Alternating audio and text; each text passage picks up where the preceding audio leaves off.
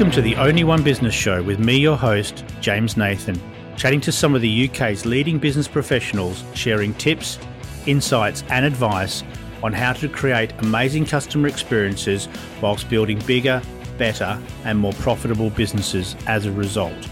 What can you do in your business today and in the years to come to truly delight your clients? What exceptional experiences can you give them to take away and cherish? How can you delight the most important person in the world? Satisfaction makes you one of many. Delighting clients makes you the only one. And you can't be just one, you have to be the only one.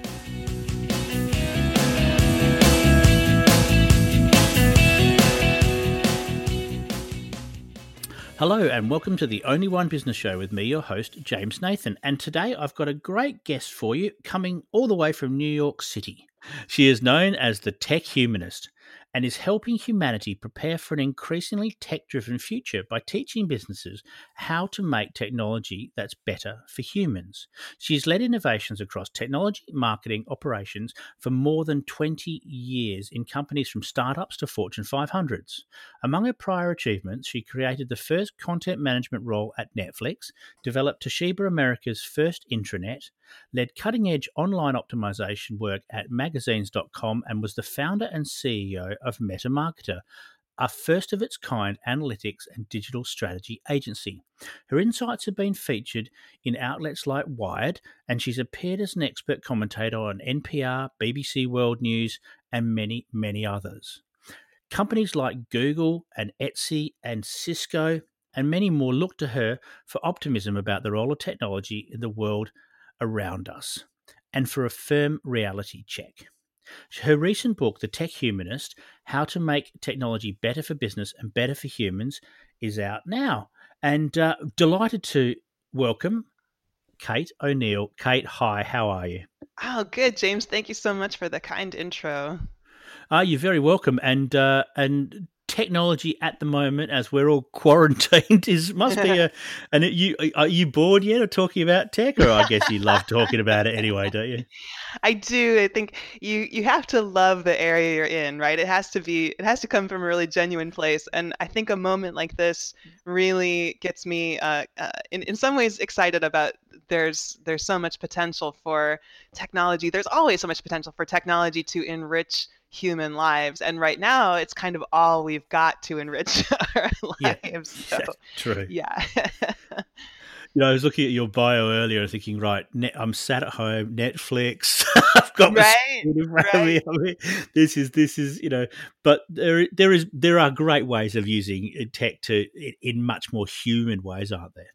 Yeah, yeah. So, you know, so much of what I do is around um, thinking about and talking about and writing about the impact of emerging technologies on the future of meaningful human experiences. And right. what that means in in practice is often about uh, when it takes the, the shape of um, how businesses engage with it, it's digital transformation. It's thinking about how what businesses offer into the market in products or services can be you know kind of up to speed with customer expectations and and what the market is is needing so you know netflix is a, is a great example of a of a type of of product that had a very different shape and modality you know kind of early on of course we all knew it as a dvd rental company mm-hmm. prior to it becoming a streaming com- streaming company and then yeah. now of course it's also a content development company very much so. So uh, very interesting uh,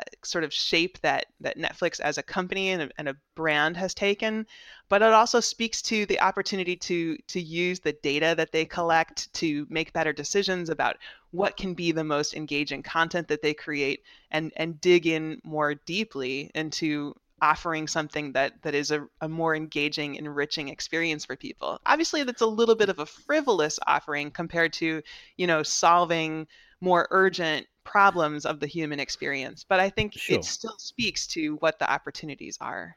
But they're the kind of things that uh, that just makes little bits of your life so much better. I mean, you finish a box set and you go, right, what shall I watch next? And it gives you an idea of the kind of thing you might like. I mean, I, I, I ridiculous. I, I listen to so many uh, audiobooks and, and I, I'm forever looking for the next listen. And, you know, it's great when, when Audible tells me these are ones you might like based on my previous experience. I like that.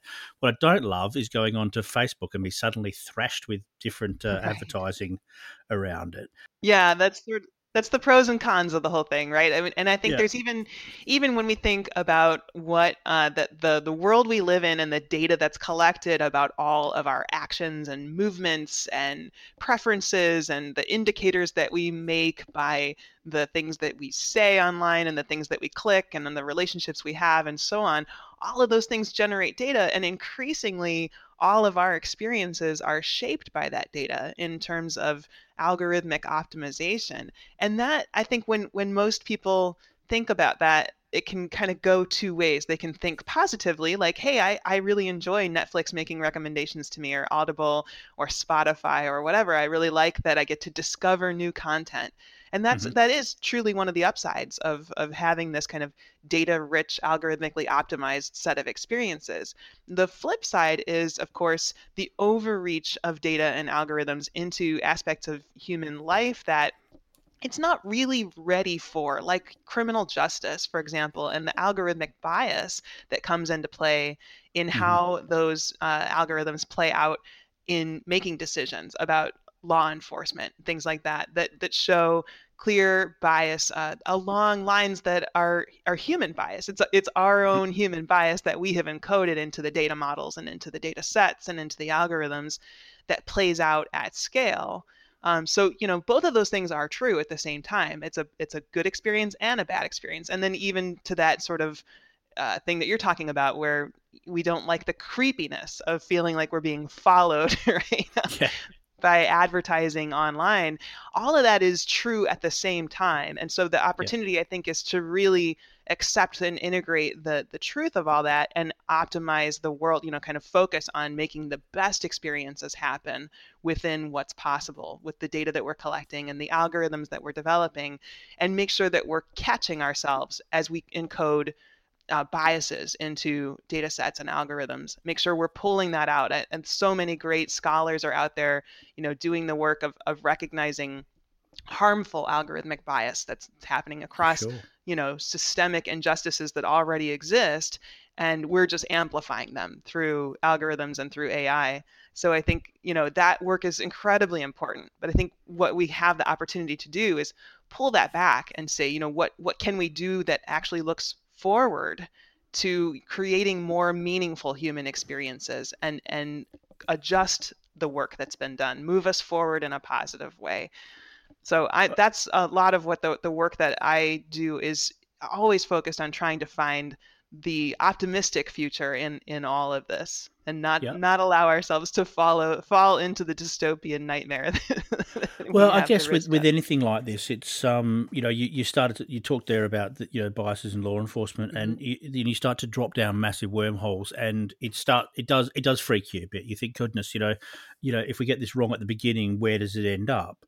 But Right. also, this technology isn't that old. I mean, this stuff is. You talked about Netflix moving from disc to to stream. Well, Mhm. you know, it couldn't stream originally because the streaming just wasn't, you know, unless you wanted to sit there and watch that little wheel spin, it wasn't going to work. Um, Right, You know, so technology moves. I guess the businesses are able to do what they do based on the technology. But That's this true. AI stuff is only a few years old. Well, in some ways, some ways, uh, artificial intelligence as a discipline has been around for decades, uh, and Uh-huh. and there've been uh, computer scientists who have been working in that space for a long time. But of course, as you say, you know, if you think about the the capacity of the technology to be able to support what what's being developed, to your point, you couldn't have you know Netflix streaming all this content in 1999 when they were renting DVDs by mail, it just wasn't that the infrastructure wasn't there. So in the same way, the infrastructure wasn't really there to support the kinds of AI speculation that was happening in say the 1980s. But now we're getting to the point where the the technology infrastructure does uh, better support what's speculative, and we can begin to to put some of that in place. But it is preliminary. Uh, a lot of the the the thinking has gone on about it, but a lot of the practice hasn't really been applied. And when when we get to a place where that's uneven, I think we start to see, you know, some some things play out in in some creaky ways that that we have to go back and, and adjust. So we do have this problem of you know uh, encoding our own selves into mm-hmm. the data we we model and the algorithms we develop and the programs we develop. And that's for good or bad. You know i think a lot of our our um, like i said our, our biases get encoded but our values get encoded too you know for better or worse. And i think that's that's the real opportunity is for us to be very intentional about encoding values that are very human centric that are all about you know optimizing for the best of what humanity is up for is capable of and and giving us more meaningful experiences to engage with but then we start talking about value judgments, don't we? And then there's a, there's True. a whole world of uh, of difference there as well as and, and and cultural difference, I guess, as well. True, that is true. So, you know, I think that that's going to come down to, you know, some ethicists need to be involved in that discussion, and and fortunately there are uh, a number of people who are stepping up who have good, great backgrounds for that discussion, and uh, you know, s- uh, sort of guiding us in the right directions around thinking holistically about ethics as it applies to technology and to AI specifically, uh, and data privacy and things like that. So we need to have that rigorous discussion, and it needs to be represented in the regulations that get put in place within localities, within government, uh, you know, country governments, and so on. But I think, you know, in general, the the the kind of unifying principle is that what what is good for the for humanity as a whole is what we need to kind of agree on at a baseline like there's yeah.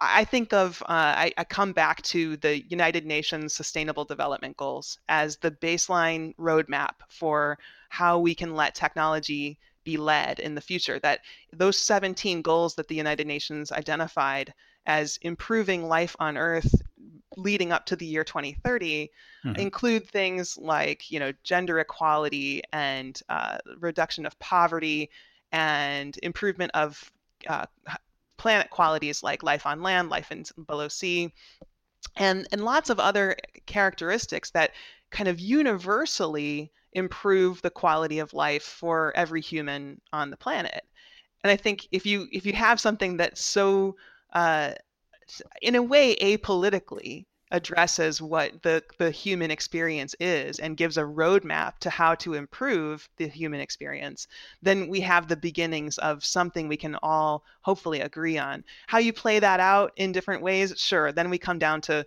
you know values interpretations and uh, local differences, cultural differences, and so on. But there's there's a um, there's a kind of universality to the human experience when it comes to how we each you know kind of live uh, in reality in, in in the the tangible characteristics of human life and those are the things that we need to make sure we're we're making better Absolutely. I mean, they, if you look at those UN development goals, I mean, you'd be hard pressed to say no. I don't want that. Uh, right. You know, yeah. uh, most peace most on people, earth. What kind of nonsense is that? Yeah. How dare you? Um, you know, it's I don't know, go back to Star Trek days as a child watching that. Um, but yeah, where where does this lead us? Because the technology is good. We were talking earlier about you know coronavirus and the world we're living in right now, and you know uh, it, I, I, can't help but thinking two two important things. One is thank goodness it's the summer here and the kids you know can go outside. It's not lashing with rain all the time. Mm-hmm. But secondly, the tech is good enough that you know people can work from home. Even businesses who said they could never work you know never work remotely obviously can. Stuff like zoom and skype and all those things make that better. Google classrooms all these things. It, the tech is uh, is good enough to allow us to work remotely and to live a little bit more remotely than we'd like to. Where does it shift to next? Where we are now is great but how do we go where do, where do we end up with all of this? Well i think that you're right that eh, this this is playing out very differently in very practical ways than uh, I would imagine the human experience of the Spanish flu in 1918 was, for example. Yeah, right. Uh, you know, it, it, it is true that for many, many people, the option to work at home and you know be, be connected visually through Zoom and other you know vis- visual platforms is there and that that that pivot has happened for for many types of companies and i don't think that it will be fully going back right? I think we're we can expect that more companies will have uh, embraced at least some hybrid of work from home program and what it's going to look like uh, to support a remote workforce and, and to manage teams that are distributed. Like those are really important things to understand. Uh, and they were already important things to understand, but I think this has forced the hand of a lot of leaders and gotten yeah. them into that game a lot more. So that that's good news, I think, because it, it levels the playing field a bit more and it, it means that people um, can have more opportunity in a more equally distributed way which is which is good and it also means that access to talent is is better you can get the talent that you need no matter where they are in the world which is fantastic well, yeah, i think you know that that's a remarkable change and um, I think that that uh, well, it's going to force people, I think, to be better leaders because you know mm-hmm. you you will have to lead in a different way to think more broadly about how you look after people and how you work with people, and you you can't have that kind of oversee control that you could perhaps have if someone was in a room with you.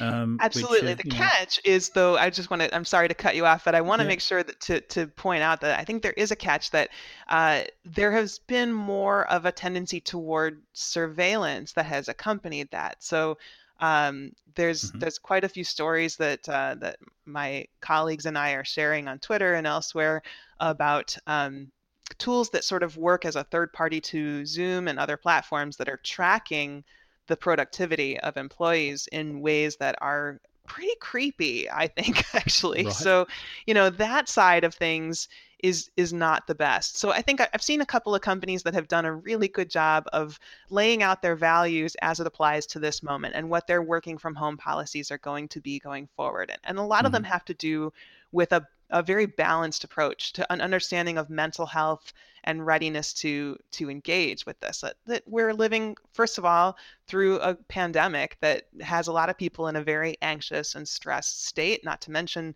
if they're actually sick or if mm-hmm. someone in their family is sick um, so there's a lot of uh, understanding within some of these companies platforms to be able to say hey look if you need to check out of meetings for the rest of the day and you need to you know if you need to take a nap midday, if you need to stop having Zoom calls for the rest of the day, you have to make that call. Like we need to trust you to be the responsible functioning adult who's going to decide for yourself, you know, what what your level of engagement needs to be. And that's the nice counterpart. That's the good yeah. counterpart to this, you know, overzealous surveillance piece that's come up. Uh, you know, Kate, I think too. I must just be an optimist in life. I mean, I look at it and go, "Wow, that's great." Gives because I, I, in my head, flexibility is what's important.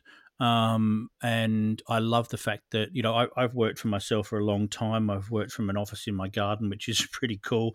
Um, you know, I, I haven't missed a, a play at school. I haven't missed a sports day. I've been able to pick them up from when I, you know, th- these sort of things have been important to me in my life. And I kind of think, well, if I, you know, I've been able to do that, but I had to move to my own business to to achieve those things.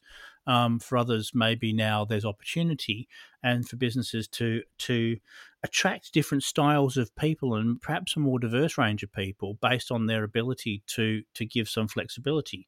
The bit I don't like, and and the in fact, uh, you know, someone asked me what I thought of it yesterday, and I used the word hate, is that I love I need people, and lots of mm-hmm. people mm-hmm. need that to be around people. I think the teams system, working with people, being engaged across desks, that's important stuff too. And we mustn't lose sight that just because we don't have to have it doesn't mean we shouldn't have it. Right. And we're not, I think, you know, that's going to be a really interesting uh, experiment over the next, let's call it year, right? Like, mm-hmm. what does it look like to try to bring small groups of people back together? Um, because there is nothing that substitutes for the proximity of people. I think for mm. for all of our our big talk about how we're, you know, ready to work in a virtual world, it's like we come back to this, you know, very human need for our senses to be engaged. Yeah. And if we're only connecting over Zoom or the equivalent, it's only engaging a few of our senses and there's a there's a whole kinesthetic aspect of it you know everything that we sort of sense around us physically is disengaged from the mm-hmm. people mm-hmm. that we would otherwise be in proximity with. And I think that's a, it's a, a more powerful thing than we've tended to give credit to.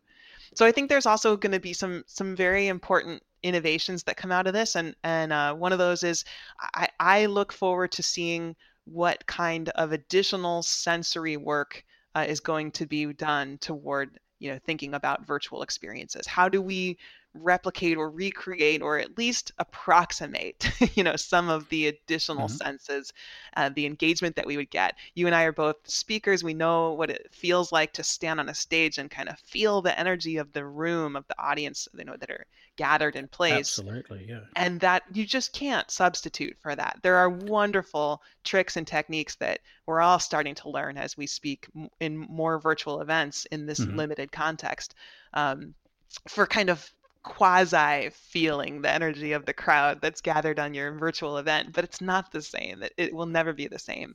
So I think uh, you know. It, go ahead. It, yeah. I, I was talking that yesterday with, with, with a friend of mine who who's been speaking in the states for a long time, and they, he was saying exactly the same thing, which is that I can do it. I don't want to do it. um, you know, I, I can, and if I have to, I will. But I'm, it's not me at my best.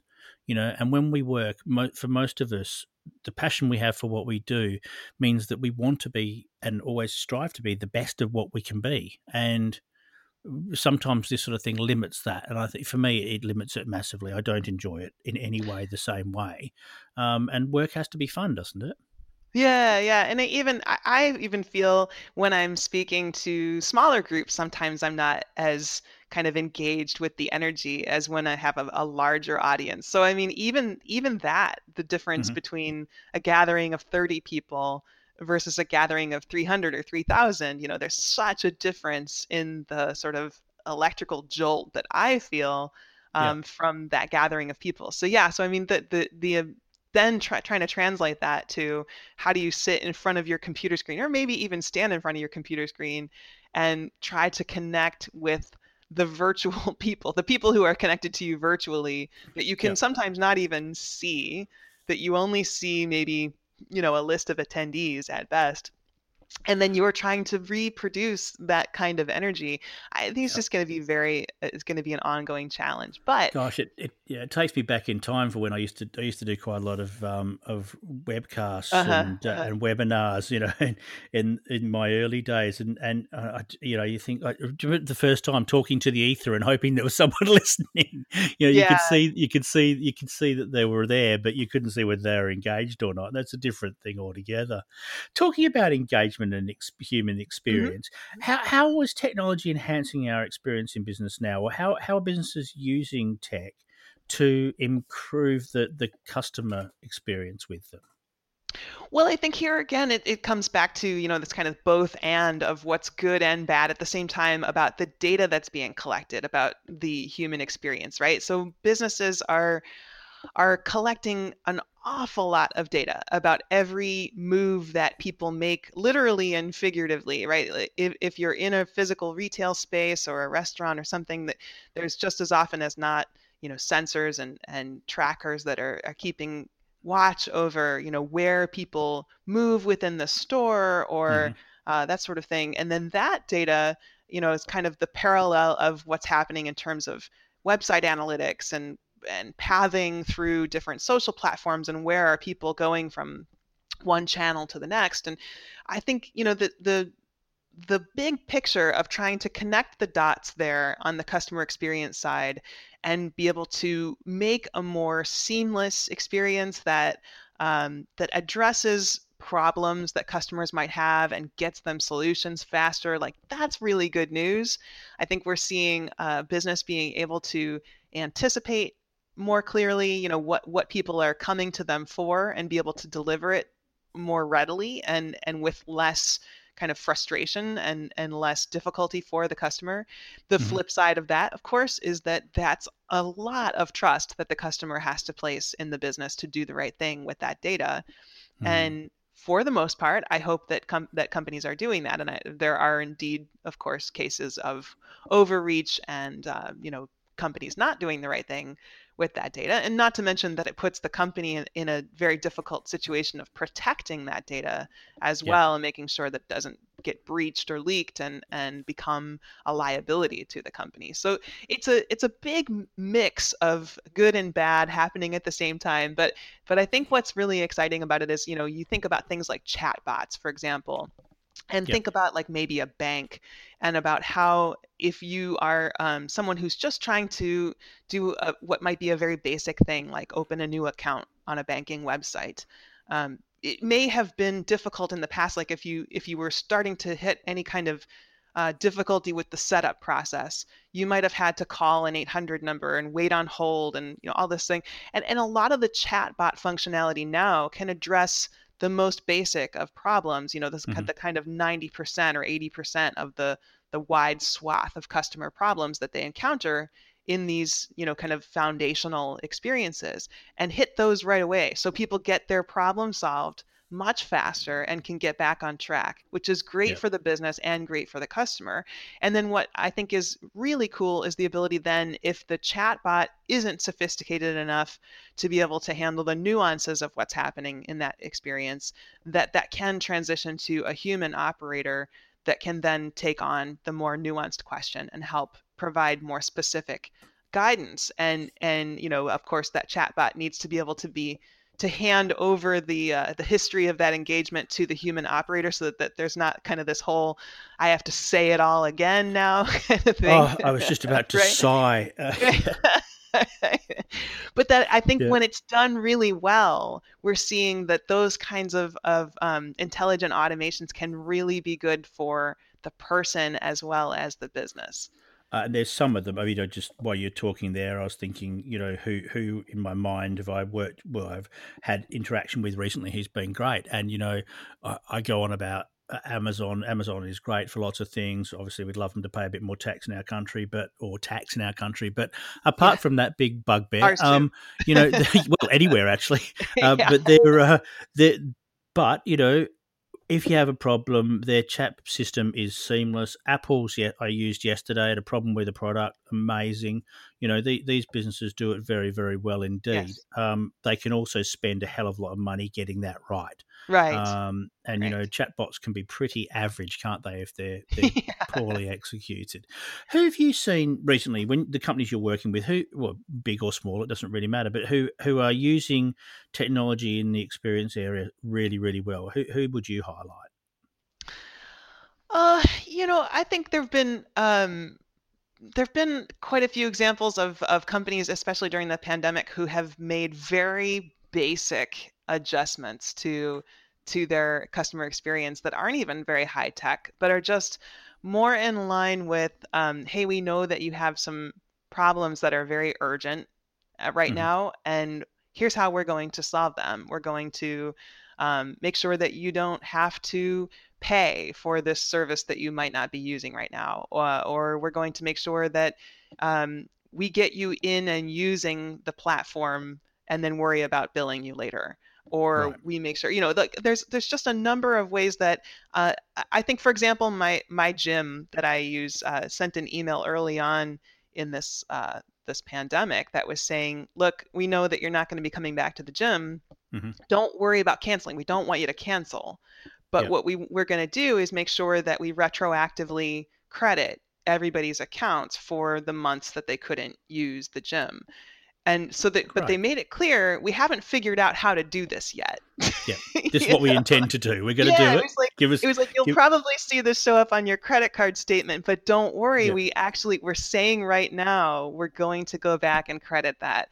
And i thought that was even as a low tech kind of customer service, customer experience type of thing. Like it was so brilliant because it was like, you know, get ahead of the problem. You're going to mm-hmm. have cancellations. So yeah. if you can get ahead of it and say, we don't know how we're going to do this, but this is our intention and we, we intend to follow through it. Yeah. I love it. I love it. And you're going to remember it. I mean, we people, there's a lot of good and a lot of bad going on at the moment. There's right. businesses who are absolutely doing the right thing. And there are other businesses who have been very slow to be kicked into having to do the right thing. Mm-hmm. Um, and I guess we remember the good ones and we will remember for a long time. I hope that the ones who haven't looked after people, um, I don't hope, you know, for the people who work there that becomes a problem for them, but I do hope that they have to reinvent themselves in a more positive way um, and think about you know how you do really look after people and think about people rather than just try to make a buck out of them as quickly Right. as you can. Right. Um, you know that gym thing is. Uh, uh, if you know, I, I, talk about gym memberships as things that I would occasionally pay Kate and then uh, and visit now and then to see whether I'm actually getting anything for my money. but um, but uh, there are there are some some very very good things going on. We could you know we could talk about tech forever. It's uh, I, I'm a bit of a geek for this stuff anyway. But it what would you if I was to ask you for your your one big thing, your golden nugget, something that people could do today in their businesses to make their businesses better for today, but also better for the years to come. What would that be? Well, I believe that what we're all trying to do is solve human problems in some way or another. Uh, so, focusing on solving those human problems at a really individual level right now is is really core. But then, what happens as we as we get past the urgency of this crisis of the pandemic that we're in as this I, I hope that this episode will still be relevant you know in 2024 in the sense that if you solve human problems today, what you're actually trying to do in the future is solve human problems at scale, right? Mhm. So just getting clear on what is the problem for a human that you're solving, and then how can you bring that up a level of abstraction to more humans solving human problems at a, at a larger scale and then focusing on making the human experience of that problem solving more meaningful in the process. Uh, I think if if those two lenses on um, how to engage through business and through uh, to to the people that you interact with, if those Mhm. two lenses are what you bring to it, I, I believe you're going to be in in good shape for a long time to come. Kate, fantastic. Thank you, and thank you so much for taking the time today. It's been lovely speaking with you. Lovely speaking with you too. Thank you, and stay well and healthy. And you, and you.